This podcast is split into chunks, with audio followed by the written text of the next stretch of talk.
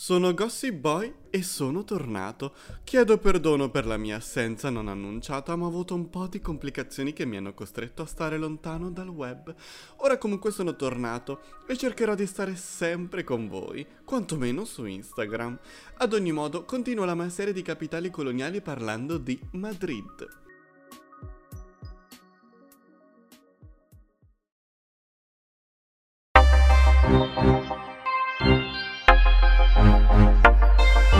Madrid è la capitale dell'ancora vigente Regno di Spagna, anche se molti non sanno che la Spagna è ancora un regno, il che vi fa capire l'influenza e l'utilità dei Borbone nel XXI secolo, ma anche nei secoli precedenti.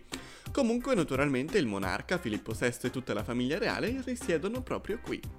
Ad ogni modo, Madrid è una delle città più grandi d'Europa, con circa 3 milioni di abitanti è il terzo comune dell'Unione Europea dopo Londra e Berlino e, vista l'imminente uscita del Regno Unito dalla comunità, sarà il secondo. Il suo sindaco, che a Madrid si chiama Alcalde, giusto perché ci piace distinguerci, è Manuela Carmena. Ha numerosi pregi, tra cui quello di essere il secondo centro finanziario dell'Europa meridionale, dopo Milano, ed è la città più visitata in Spagna, quarta in Europa. Ancora è la 10ª città più vivibile del mondo e nel 2010 era anche tra le più verdi, ma non saprei dirvi se è ancora così. Tuttavia, il vero primato di Madrid è quello di essere la città più detestata del pianeta. Essendo capitale della Castiglia, è odiata prima di tutto da Barcellona, dai Paesi Baschi, da Lisbona e da tutte le ex colonie, Argentina, Cile, Uruguay, Colombia, Bolivia. Devo andare avanti? Oh, non preoccuparti, Madrid, puoi sempre contare sul fatto che gli spagnoli sono considerati accoglienti.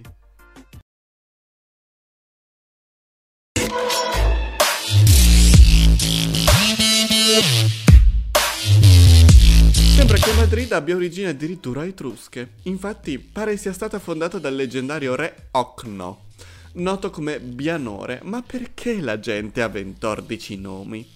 Bianore le diede il nome di Metragirta o Mantua Carpetana. Alcuni però sostengono che il nome antico di Madrid fosse Ursaria, che in latino significa terra degli orsi proprio in virtù dei tanti orsi vicino alla foresta, simbolo della città dall'epoca medievale insieme ai corbezzoli che in spagnolo casualmente si chiamano madrogni. Al di là delle leggende, non si sa la data di fondazione della metropoli spagnola. Sappiamo che la zona dove sorge era abitata dalla preistoria e che quando gli arabi invasero la penisola questa grande città non era altro che un insulso villaggio fondato dai visigoti.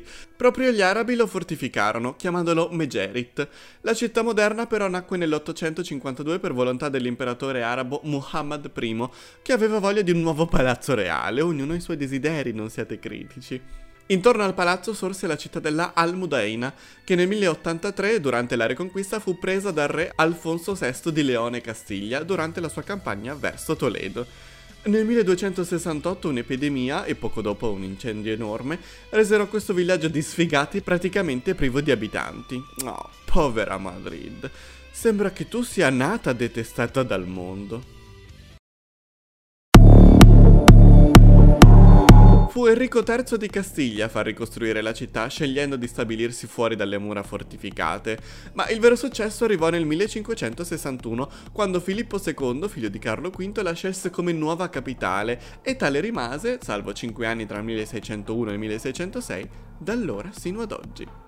Quando fu nominata capitale, la sua ricchezza e i suoi immensi palazzi provenivano tutti dalle colonie, dall'impero su cui non tramontava mai il sole. Madrid, infatti, come sapete se avete visto l'episodio su Carlo V, furbetti, regnava su praticamente tutta l'America Latina, dal Messico alla Patagonia, sulle Filippine, su Milano, sull'Italia meridionale e sui paesi fiamminghi. Ma sappiamo anche che la dinastia spagnola si rivelerà incompetente e inadatta a proseguire il lavoro di Carlo V. Filippo II, al termine del suo regno, lascerà Madrid come la città più indebitata del continente e del mondo. Piena di debiti, come la maggior parte dei nobili spagnoli, ma del resto si sa, politici e reali sono lo specchio della loro popolazione. Un piccolo periodo di rinascita lo deve ai francesi. Dopo l'estinzione degli Asburgo di Spagna nel 1700 e grazie al cielo, la nuova dinastia regnante furono appunto i Borbone, la famiglia reale che da secoli reggeva la Francia e che voleva che non fosse troppo diversa da Parigi, Roma e le altre capitali. In questo periodo sorsero l'attuale Palazzo Reale, ma l'opera più nota dei Borbone è sicuramente il Paseo del Prado.